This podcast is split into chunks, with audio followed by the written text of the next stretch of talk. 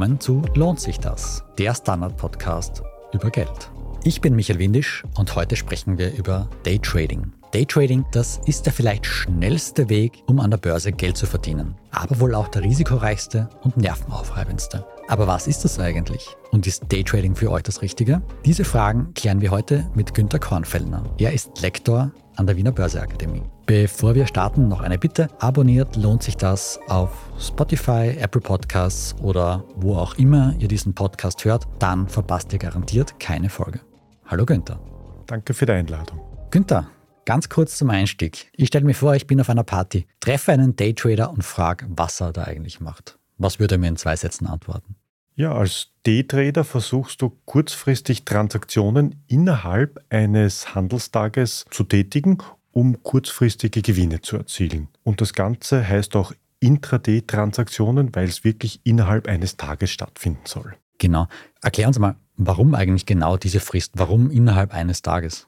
Der Vorteil dieser Strategie ist, dass man besonders flexibel ist. Das heißt, du kannst auf unerwartete Nachrichten, politische Ereignisse, wirtschaftliche Veränderungen, die hier sehr kurzfristig auftreten, sehr schnell reagieren und natürlich potenzielle Risiken, die du in deiner Position hast, sehr schnell ausschalten und eventuell auch deine Position sehr schnell anpassen. Das heißt, du setzt auf steigende Kurse, es kommt eine Nachricht, die gegen deine Position spricht und du kannst die Position sehr schnell drehen und auf die andere Richtung spekulieren. Und wenn ich die Position, also meine Aktie zum Beispiel jetzt über Nacht halten würde, dann könnte in der Nacht irgendwas Unvorhergesehenes passieren und ich könnte nicht unmittelbar darauf reagieren, weil die Börse geschlossen hat. Korrekt. Und das schließt der Day-Trading-Ansatz eigentlich aus, weil du overnight keine Positionen hast. Und womit wird da getradet? Mit Aktien, mit Kryptowährungen, Äpfelbirnen? Grundsätzlich kannst du alle Basiswerte fürs Daytrading verwenden.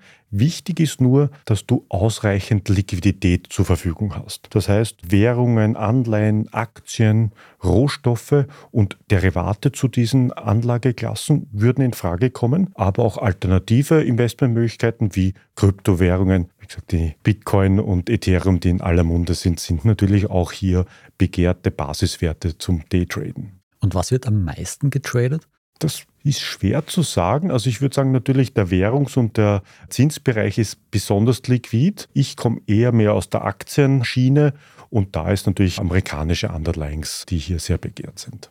Gibt es da auch Trends oder ist das gleichbleibend?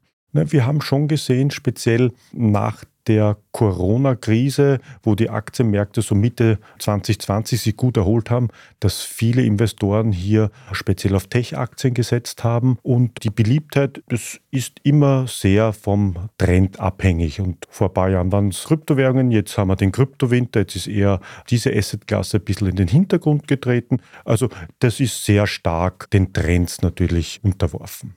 Wenn man sich jetzt als Laie, sage ich einmal, das erste Mal für das Thema Geldanlage interessiert, hört man meistens, kauft dir einen ETF, lass den liegen, schau vielleicht alle paar Monate oder einmal im Jahr wieder rein, wie sich der entwickelt hat. Als Daytrader macht man genau das Gegenteil. Man schaut, wie sich, man versucht kurzfristig Geld zu machen. Erklär uns noch einmal genau, was man sich wirklich von dieser Kurzfristigkeit verspricht. Also das Wichtigste ist einmal, dass man eine gewisse Strategie entwickelt. Also du musst ein Set an Handelsstrategien entwickeln, wie du dann Gewinn erzielen kannst. Und da ist es ganz wichtig, hier ein effizientes Risikomanagement zu haben, weil du musst wirklich, wenn du Daytrading machst, ganz genau wissen, wie du deine Verluste begrenzen kannst. Diese Disziplin ist das Wichtigste beim Daytraden und auch die Emotionen zu überwinden. Wenn etwas gut läuft, hast du immer das Gefühl, naja, heute ist super und es kommt dann ein bisschen die Gier dazu. Ja?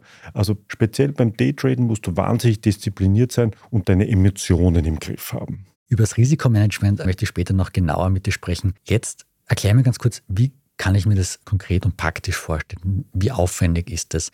Kann ich mir in der Früh, in der Kaffeepause vielleicht eine Aktie kaufen und dann am Abend am Nachhauseweg in der U-Bahn über meine App die Aktie wieder verkaufen und dann bin ich beim Abendessen reicher als beim Frühstück? Also grundsätzlich ist es möglich, Daytrading nebenbei zu betreiben. Es ist meiner Erfahrung nach allerdings nicht ratsam, weil es sehr unwahrscheinlich ist, dass du damit erfolgreich sein kannst. Warum? Weil deine Konkurrenz im Daytrading sind hochprofessionelle Marktteilnehmer. Das sind Hochfrequenzhändler, die innerhalb von Millisekunden Wertpapiere kaufen und verkaufen, die mit komplexen Algorithmen und Computerprogrammen agieren und hier wesentlich schneller agieren können als der herkömmliche Händler. Ein weiterer Punkt ist vielleicht, ich bin über 20 Jahre im Wertpapierhandel und ich habe viele talentierte Händler gesehen, aber ich habe niemanden getroffen, der seinen Job gekündigt hat, um privater Daytrader zu werden. Der Grund dabei ist, dass viele Investmentstrategien hier ein erhebliches Kapital erfordern und man teure Software braucht, technisch gut ausgerüstet ist und das natürlich die Kosten in die Höhe treibt und dieses Unterfangen dann zusätzlich erschwert. Wenn ich es jetzt nicht nur nebenher machen will, sondern wirklich zu meinem Beruf machen will, wie steige ich da eigentlich ein? Welche Ausbildung brauche ich? Also natürlich ist Finanzbildung sehr wichtig. Je mehr man weiß, desto besser. Allerdings ist es nicht unmittelbar notwendig, jetzt äh, Börsehändlerprüfungen zu haben oder dergleichen, sondern einfach ein gesunder Menschenverstand und sich halt in das Thema reinlesen und sich auch wirklich beschäftigen wollen mit der Thematik. Weil man sieht, wenn man da ein bisschen reinrutscht, wie viele Dinge man eigentlich beachten muss. Wenn man jetzt im Aktieninvestment ist, spielen noch Zinsen rein, die ein ganz, ganz wichtiges Thema sind, Währungen und das wirtschaftliche Umfeld. Also ich glaube einfach viel Interesse an Wirtschaft ist einerseits wichtig und die Bereitschaft, sich auch mit der Thematik einige Stunden in der Woche damit auseinanderzusetzen.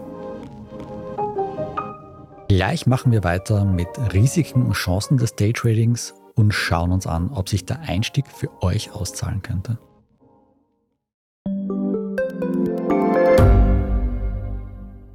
Ich bin die Franziska. Ich bin der Martin. Und wir wollen besser leben. Lohnt sich 10.000 Schritte zu gehen jeden Tag? Ist das Großraumbüro wirklich so schlecht wie sein Ruf? Spoiler, ja. Bringt's was, Intervall zu fassen? Wir fragen die, die es wirklich wissen und probieren es auch gleich selber aus. Bei Besser Leben, jeden Donnerstag eine neue Folge.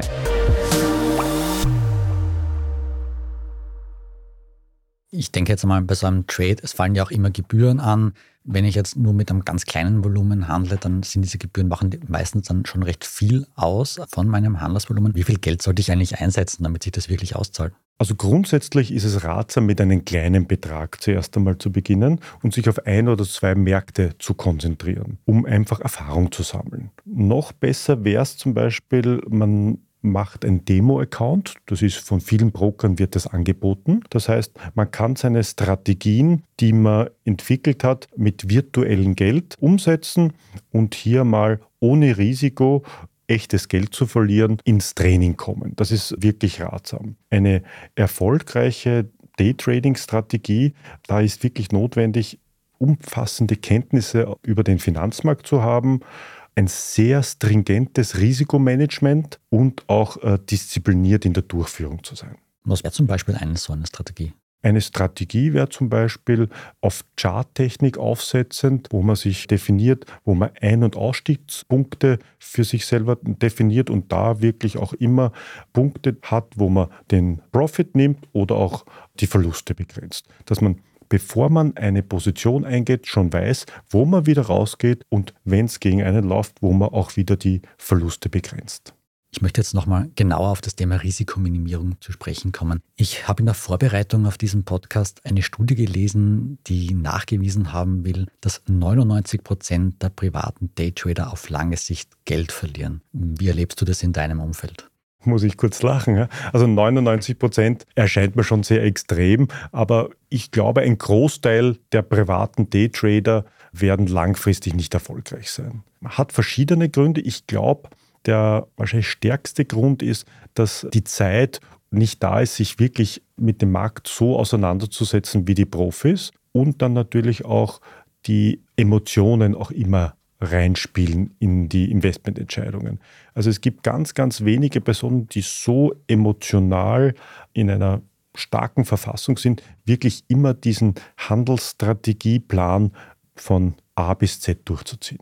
Mit Emotionen meinst du, man wird nervös, wenn die Kurse fallen oder man denkt sich, die Aktie ist mir sympathisch, das Unternehmen ist mir nicht so sympathisch? Also es gibt einen ganz großen Unterschied, ob ich die sogenannten Paper Trades mache, wo ich sage, okay, ich kaufe die Aktie auf diesem Niveau, dann schaue ich es mir wahrscheinlich ein paar Tage nicht an und dann siehst du, die ist gestiegen, ich würde es da verkaufen.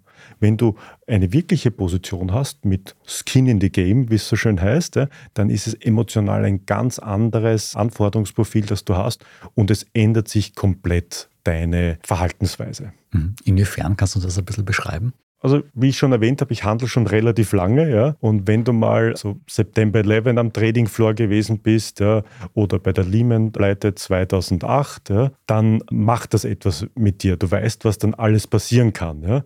Und du bist dann emotional, du du musst irgendwie mit dieser Situation zurechtkommen. Und wenn du das nicht gewohnt bist, dass du irgendwie die Kontrolle verlierst, ja, dann triffst du falsche Entscheidungen. Ja. Also ich glaube halt, ich treffe auch viele interessierte Anleger, dass sie diesen Teil total unterschätzen, was für ein emotionaler Druck in Krisensituationen beim Investment auf einen zukommen. Ist das etwas, was man lernt oder was du gelernt hast oder etwas, was man mitbringt? Einerseits bringt man es mit, sagen wir, eine gewisse emotionale Abgebrühtheit. Ja. Andererseits hilft da die Erfahrung enorm. Ja. Also wir in meinem Umfeld haben wir Trader, die auch 20, 30 Jahre schon im Handelsbereich sind. Da ist natürlich ein ganz anderes Umgehen mit Krisensituationen. Bei jungen Kollegen sieht man, dass da viel mehr Emotionen mitspielen und die Eltern Trader hier im Spiel können da einfach abgebrüht agieren. Also hier ist Erfahrung auf jeden Fall ein Riesenvorteil. Die guten Nerven, das sind jetzt sicher das eine. Was tust du sonst noch, um dich gegen Verluste abzusichern? Einfach beim Eingehen von Positionen immer sich mehr auseinanderzusetzen, was alles schiefgehen kann und nicht so, wie es eigentlich die Privatanleger machen, immer zu sagen, naja, ich glaube, das Investment äh, wird raufgehen und was mache ich, wenn es sich verdoppelt? Ja? Das ist ein Luxusproblem. Da kann ich mir dann Gedanken machen. Wichtiger ist, was passiert, wenn es ein paar Prozent runtergeht, wenn die Position gegen mich läuft. Da muss ich vorbereitet sein und genau wissen, was ich zu tun habe beim Daytrading-Ansatz. Und kannst du dich an irgendeinen Trade erinnern, der ganz besonders gut funktioniert hat oder wo du ganz besonders arg daneben gelegen bist, wo du sagst, der wird mir immer in Erinnerung bleiben? Ja, das ist nicht unmittelbar eine Daytrading-Geschichte, die ich hier erzähle, aber ich habe vor vielen Jahren eine derivative Position gehabt in einem großen osteuropäischen Ölunternehmen und diese Position wäre profitabel gewesen, wenn sich die Aktie regelmäßig schön bewegt hätte. Eine Gamma-Long-Strategie heißt das im Fachkreis. Leider war mein Counterpart, der diese Position verkauft hat, viel stärker und er hat es geschafft, dass sich diese Aktie überhaupt nicht bewegt hat über viele Wochen.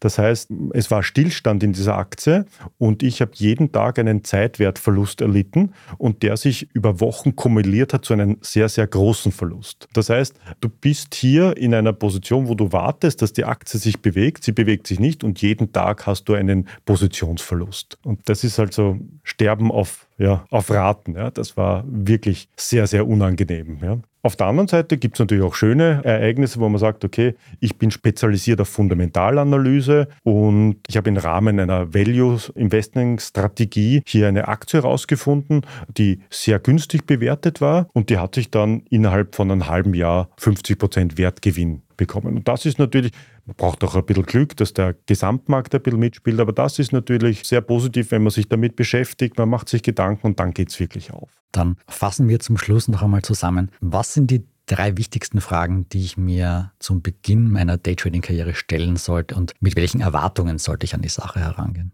Wichtig ist einmal, dass man eine Handelsstrategie entwickelt mit einem funktionierenden Risikomanagement. Das ist das Allerwichtigste. Was ich noch dazu empfehle, ist ein Trading-Tagebuch zu erstellen. Das heißt, man führt seine Erfahrungen, besonders die negativen, weil aus den negativen Erfahrungen lernt man am meisten, in diesem Trading-Tagebuch an und man dokumentiert seine Entscheidungen, reflektiert darüber und über diese Dokumentation ist es möglich, dann aus Fehlern zu lernen und in Zukunft diese Fehler nicht zu machen. Also ganz wichtig, auch Investoren, die seit Jahrzehnten aktiv sind, machen immer Fehler. Das ist nicht auszuschließen. Dieser Job, Daytrader oder Investor, ist nichts für Menschen, die keine Fehler machen wollen, weil du machst immer Fehler. Du musst nur erstens die Fehler korrigieren. Das machen wir über Stop-Loss-Limite oder sagen, okay, das hat sich nicht ausgezahlt, da muss ich diese Position schließen. Wichtig ist, dass man langfristig mehr positive Trades hat als negative Trades. Und da hilft uns einfach dieses Trading-Tagebuch, wo man aus seinen Fehlern lernen kann, langfristig weiter. Danke dir, Günther, für diesen Einblick in die Welt des Daytradings. Wir können festhalten, mit dem entsprechenden Know-how kann man beim Daytrading durchaus Geld verdienen. Man kann aber auch sehr schnell sehr viel Geld verlieren. Was ihr aber auf jeden Fall braucht, das sind gute Nerven und gutes Timing. Vielen Dank fürs Zuhören. Ich hoffe, euch hat es gefallen. Wenn ja, dann schickt den Link gerne an eure Freunde weiter oder gebt uns eine gute Bewertung auf Spotify, Apple Podcasts oder wo auch immer ihr diesen Podcast hört. Habt ihr Fragen oder Feedback, dann schickt uns das am besten an podcast.derstandard.at. Ich bin Michael Windisch, ciao und bis zum nächsten Mal.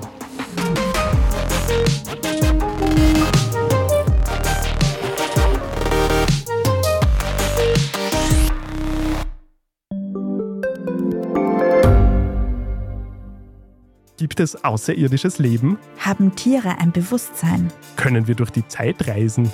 Es gibt so viele große Fragen, die uns Menschen seit Jahrtausenden beschäftigen. Aber erst jetzt kann die Wissenschaft Antworten darauf liefern. Oder neue Rätsel entdecken. Ich bin Tanja Traxler. Und ich bin David Rennert. Im Standard-Podcast Rätsel der Wissenschaft gehen wir großen Fragen der Menschheit auf die Spur. Wir fragen Wissenschaftlerinnen, was in schwarzen Löchern passiert. Wo die Aliens bleiben. Und die Fusionskraftwerke. Und wo die Mathematik an ihre Grenzen stößt. Rätsel der Wissenschaft. Jeden Mittwoch eine neue Folge. Überall, wo es Podcasts gibt.